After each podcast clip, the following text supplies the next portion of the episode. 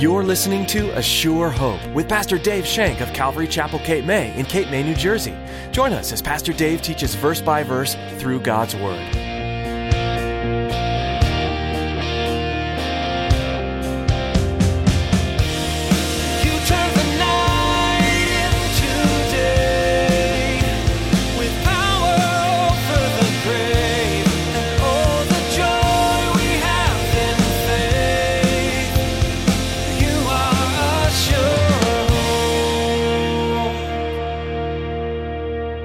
Because when you received the Word of God, which you heard from us, you welcomed it not as the Word of men, but as it is truth, the Word of God, which also effectively works in you who believe.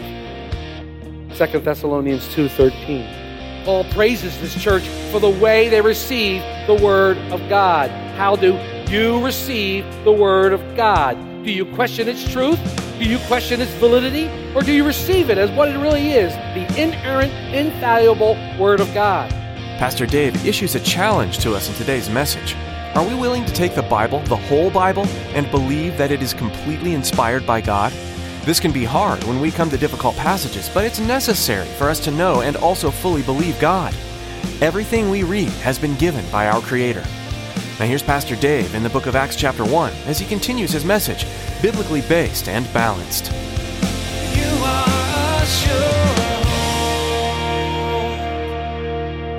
We should love Bible study. We should love getting along with God, open up His Word, studying it, reading it, allow Him to minister to me. One of the best times I ever had. And by far, please, it's only happened one time. I'm not up here as a bragger, but one of the best times I ever had was one time I opened up the Bible and I was reading, and the Lord ministered to me through one word. It was the neatest thing I've ever had happen to my entire life. It only happened once. I can't regenerate that. Go, okay, Lord, which word are you going to talk to me today? It doesn't work that way. It just happened to be that one time. But God wants to get you alone. He wants you to get you in His Word so that He can speak to you. Word of God, speak. Is that how you come to church? Word of God, speak to me today. That's why I'm here. I want to hear from you, Creator of the universe, the one who created me. Speak to my heart today. That's why I'm here. Fill me. I'm not here because I have to be. I'm not here because it's Sunday and that's what we do. I'm here to hear from you, Lord. It's important. In verse 17 and verse 18a, we read this For he, talking about Judas again, was numbered with us and obtained a part of this ministry. Now, this man purchased a field with the wages of iniquity. Now, we know from several passages of Scripture, Matthew 27, verse 10, it says in Matthew 27, verse 10, I'll begin with verse 9. Then this fulfilled what was spoken by Jeremiah the prophet, saying, And they took the thirty pieces of silver, the value of him who was the children of Israel priced, and gave them for a potter's field, as the Lord directed. And also in Zechariah 11, 13, in 11:13 it also talks about Judas when it says, "And the Lord said to me, throw it to the potter, that pricely price they set on me, so I took the 30 pieces of silver and threw them into the house of the Lord, the potter." Was originally a potter's field. And you can imagine after years of the potter in there doing his thing and making mistakes and throwing the pot stuff out there, it didn't become useful for anything except a burial plot. So they had this field outside. It accumulated. But in verse 18b it says, and falling headlong, he burst open in the middle and all his entrails gushed out. He was disemboweled. Now who's thinking, wait a minute, contradiction, contradiction, the Bible's, con- I told you the Bible had contradictions in it. What are you talking about? Ah, there's contradictions all over the place. I can't trust this thing. There's no contradictions here. But the skeptics always cry out that there's a contradiction here. We hear this all the time. According to the scriptures that we have before us, Luke and Matthew tell us that Judas went out and hung himself. The rope broke, he fell, and his insides fell out. It's a simple thing. The Bible isn't full of contradictions, it's full of explanations. It tells us things, it guides us things. Because the Bible is God's word, it is true and it is accurate. This brings us to another word we need to examine when studying this distinctive of biblically based the word inerrant. So you have inspired and you have inerrant. Inerrant means full of truth, it means no mistakes, infallible. Infallible. These early believers had confidence in the scriptures. They believed that the scriptures to be the word of God and therefore the inerrant, infallible. Because God had written it, it had come to pass. They had great confidence, as I said, in the word of God. And they gave testimony. When they gave testimony of God, they gave it through the Word of God. When they preached salvation, they preached through the Word of God. They had confidence. Everything they said was according to the Scriptures. And remember, the only Scriptures they had was the Old Testament. But they preached salvation. Later, when Paul was writing to the church at Thessalonica, he says this For this reason, we also thank God without ceasing, because when you received the Word of God, which you heard from us, you welcomed it not as the word of men, but as it is truth, the word of God, which also effectively works in you who believe. 2 Thessalonians 2:13. Paul praises this church for the way they receive the word of God. How do you receive the word of God? Do you question its truth? Do you question its validity? Or do you receive it as what it really is? The inerrant, infallible word of God. Perhaps you believe that some of the Bible is true and some of it is not so true. Then my question would be is, how do you decide which parts are true and which parts are not true? If you believe in some parts, why don't you believe in all the parts? If you don't believe in some parts, then why don't you believe in any of it? It doesn't make sense to me. There's a danger when you get to that point. There's a danger when you start picking and choosing which verses in the Bible you would believe. I don't know if I've said it from up here, but I'll say it now. I can make this Bible justify anything I want to do. Anything. If I misinterpret it and cut out the things I don't want. Many people say that over the years, man has tainted the Word of God by adding his own opinions. This is a false notion. And the Dead Sea Scrolls help to disprove this fact, this notion that man added. Until the Dead Sea Scrolls were found in 1948, I believe the oldest manuscript they had of Isaiah was dated to within 500 years of his life. When they found the Dead Sea Scrolls, they looked at this parchment and they dated it to 300 years in the life of 200 years earlier. When they took the 500 year old scroll, when they took the 300 year old scroll, when they took the King James Version of the Bible, guess what? There was not near a word missing. There were no differences. The Jews had done exactly what God had told them to do. They had cared for the Word of God. They had written it down meticulously and they had transcribed it from page to page.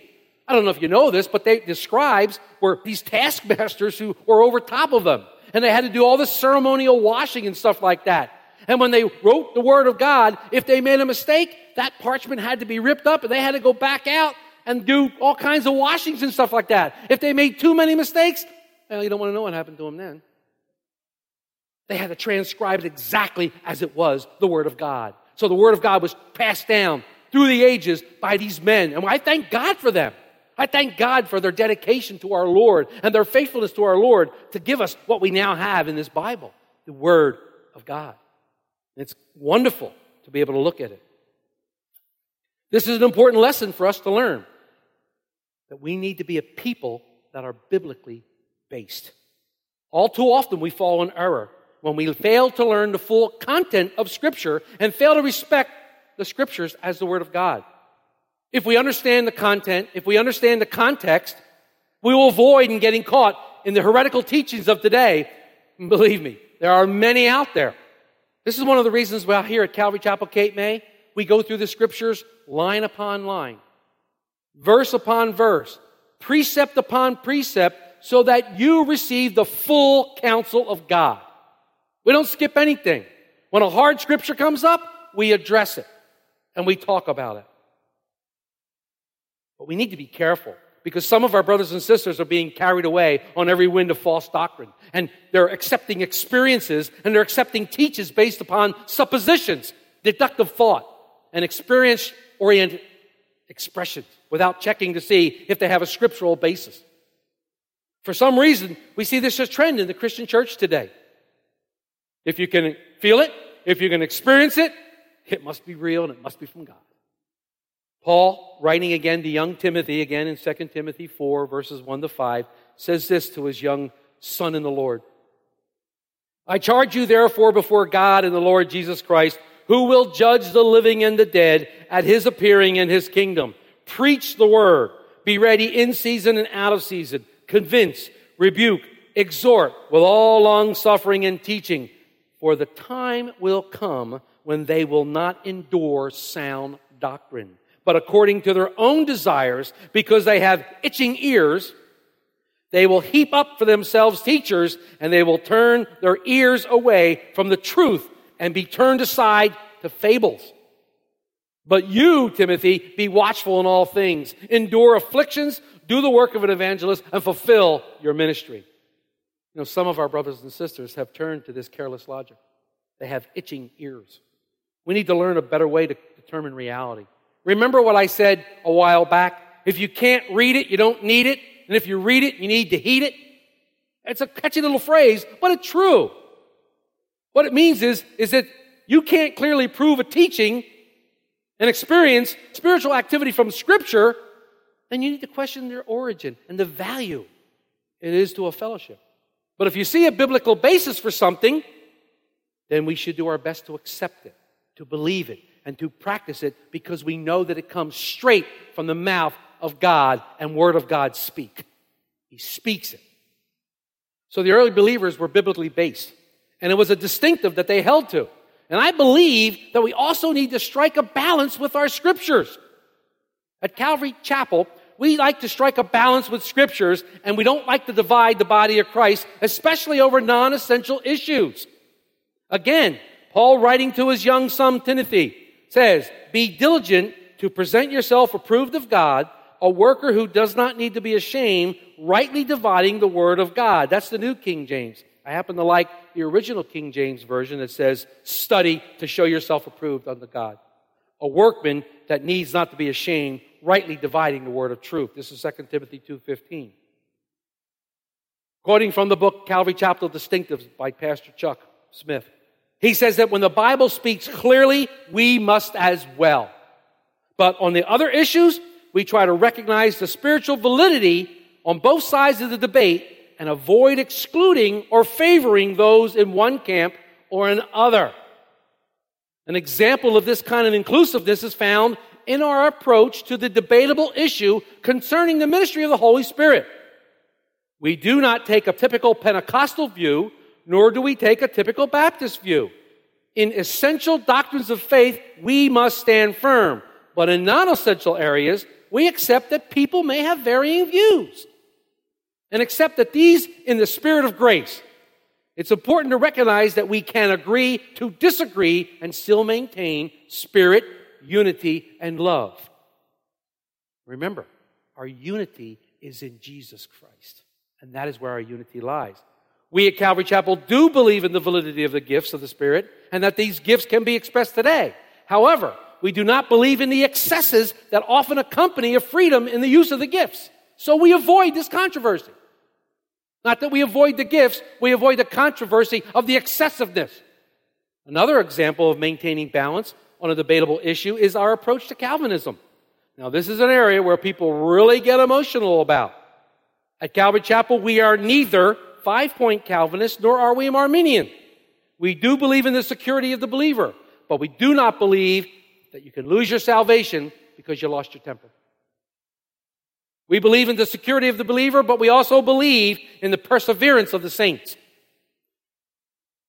We don't believe that because you're a saint, you will necessarily persevere, but you need to persevere because you're a saint. It was Jesus in John 8 31 said this If you continue in my word, then you are my disciples. And then he says this in John 15 6 through 7 If you do not abide in me, or the person that does not abide in me is cast forth as a branch and is withered, and men gather them and cast them into the fire and they're burned.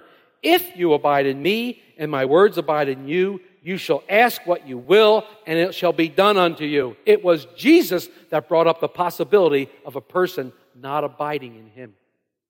So we seek a balance. Do I believe there's eternal security? Absolutely, I believe there's eternal security. As long as you're abiding in Jesus Christ, that's what the scripture says. I do believe that.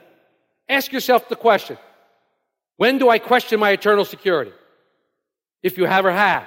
When do I question my eternal? I'll tell you when I question my eternal security.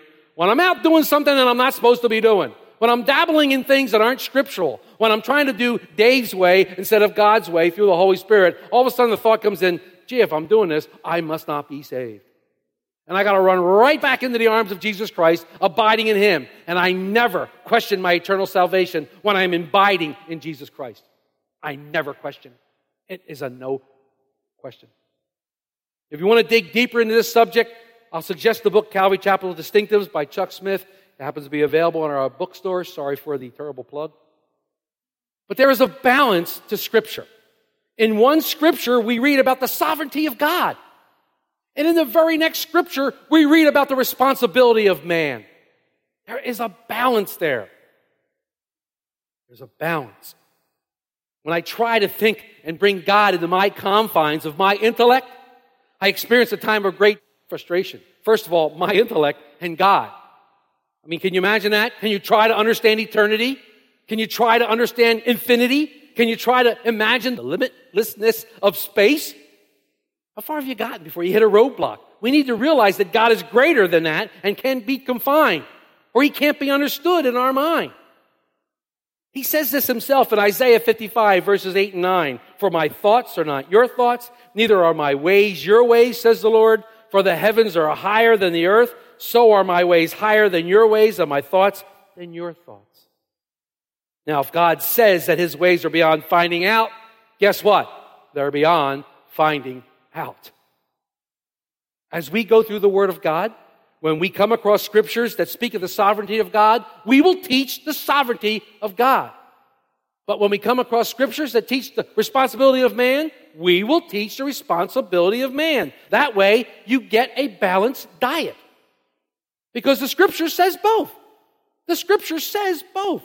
I don't want to belabor the issue on eternal security, but if you want to show me a, a scripture that says I have eternal security, I will read it and go, yeah, but what about this scripture? And I'll show you one that says maybe our eternal security is up for grabs. We can go back and forth through scriptures. But I'm going to abide in Christ, knowing that that's where my eternal security lies in Jesus Christ. And if one of my brothers of the Lord who happens to believe otherwise, we can still fellowship because it's salvation through Jesus Christ, which is the main issue. That's the main issue. We want to be careful not to fall into doctrinal error. This leads to being shipwrecked and destruction. We won't want to be guilty of that. We want to be correctly dividing or rightly dividing the word of truth as we see in the spiritual basis. That's the reason Peter brought up replacing Judas because he read about it in the word of God. It was there, so he brings it up. He was trying to act on what he believed to be true. And he knew that it came from God's word, it had to be truth. So he wanted to get it out there. His actions were biblically based. And he could point to the scriptures to support those actions. The early church was biblically based church, correctly dividing the scriptures. We sang a song entitled Breathe. You know, one of the lines in that says, This is my daily bread. This is my daily bread. Your very word spoken to me. God has given us his word for a reason. He's given us a word that we might know Him and know His character, that we might come into a relationship with Him through His word. Oh, how lucky we are that His word even exists. How fortunate we are that we have the word of God that we can run to and that we can look at. His word of life gives us sustenance. It's the actual sustenance on which we thrive on. Matthew says that in Matthew 4, verse 4, when he says, Man does not live by bread alone, but by every word that proceeds out of the mouth of God. His words give us sustenance, give us actual life. Just like the early church, we want to be biblically based. We want the whole Bible. We must use the whole Bible. And we must balance the scriptures with scriptures as we seek to follow God's word together as we seek to follow God's word together. And when we follow God's word together, His will will be revealed for us. And we will know it's God's will because it's coming right from His scriptures to our hearts. And we will know that God is in charge of this and God is doing it because we have His word on it. The early church thrived on the word of God. The early church looked to the Word of God for everything. I'm going to end with this. Take a minute, turn a couple books ahead, 1 Corinthians. Now remember what we said when we began this study today that the only scriptures they had at that time was the Old Testament. Jesus came and fulfilled the Old Testament. So if you're in 1 Corinthians, if you're in chapter 15, look at verses 3 and 4 as I give to you the gospel message. Here is the gospel message by Paul to the Corinthian church.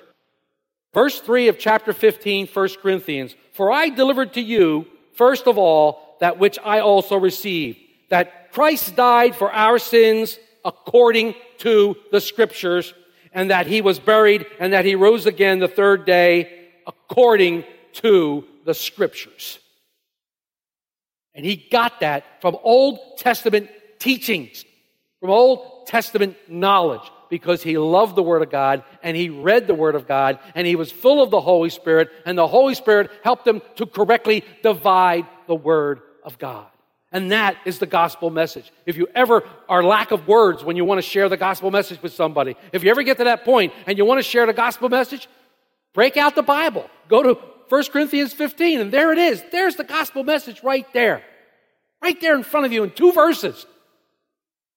Paul later on tells the Roman church that if you believe in your heart that God rose him from the dead and you confess with your mouth that Jesus is Lord, I know he wrote it the other way around. Got to remember, my brain didn't go that way. If you confess with your mouth that Jesus is Lord and you believe in your heart that God raised him from the dead, you will be saved. That is the gospel message that he's explaining right here in 1 Corinthians 15. The word of God is so pure. It's so wonderful and rich. And we should view it. You know, I have a friend of mine, a dear close friend of mine, who will not even take his Bible and set it on the floor. I ask him, why? Why won't you do that? It's the Word of God. I went, wow. Now, I'm not making this a rule, thou shalt not put the books on the floor. I'm not saying that, but I'm just saying that's one person's take on the Word of God. That's how much he loved it, and that's how much he esteemed it, that he wouldn't even put it on the floor in front of his seat and stuff like that. Do you esteem the Word of God in your lives? Is it one of the most important books or the most important book in your library? If not, it should be. And you should want to dig into it and glean from it every ounce of knowledge that you can about our Lord and Savior. Because in these books, He has revealed time and time and time again His character, His love for us. And yes, it is filled with blessings and is filled with promises of that which will come. The Word of God. Let the Word of God speak to you richly today. Let it wash you. Let it cleanse you. We prayed that the hospital doors would be open and the sick would come in. Welcome to our hospital, a place where Jesus heals. He's chief of staff.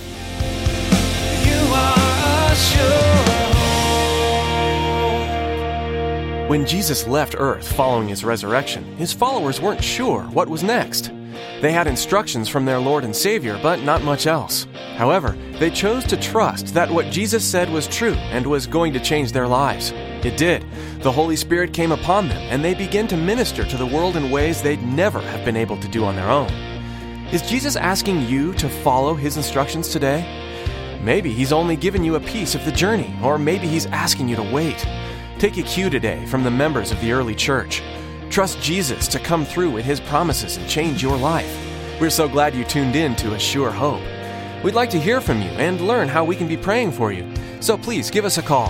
Our number is 609 884 5821. If you'd like to hear more messages from this series in the book of Acts, you'll find them at ASureHopeRadio.com. There are several teachings on various books of the Bible available online for download, and we encourage you to share them with your friends and family. You can also receive a CD copy of today's message by calling us. Again, our number is 609 884 5821. That's all we have time for today. We're so glad we can share God's Word with you through this ministry. Pastor Dave will have more to share from this verse by verse, chapter by chapter study of the book of Acts. So we hope you'll join us again, right here on A Sure Hope.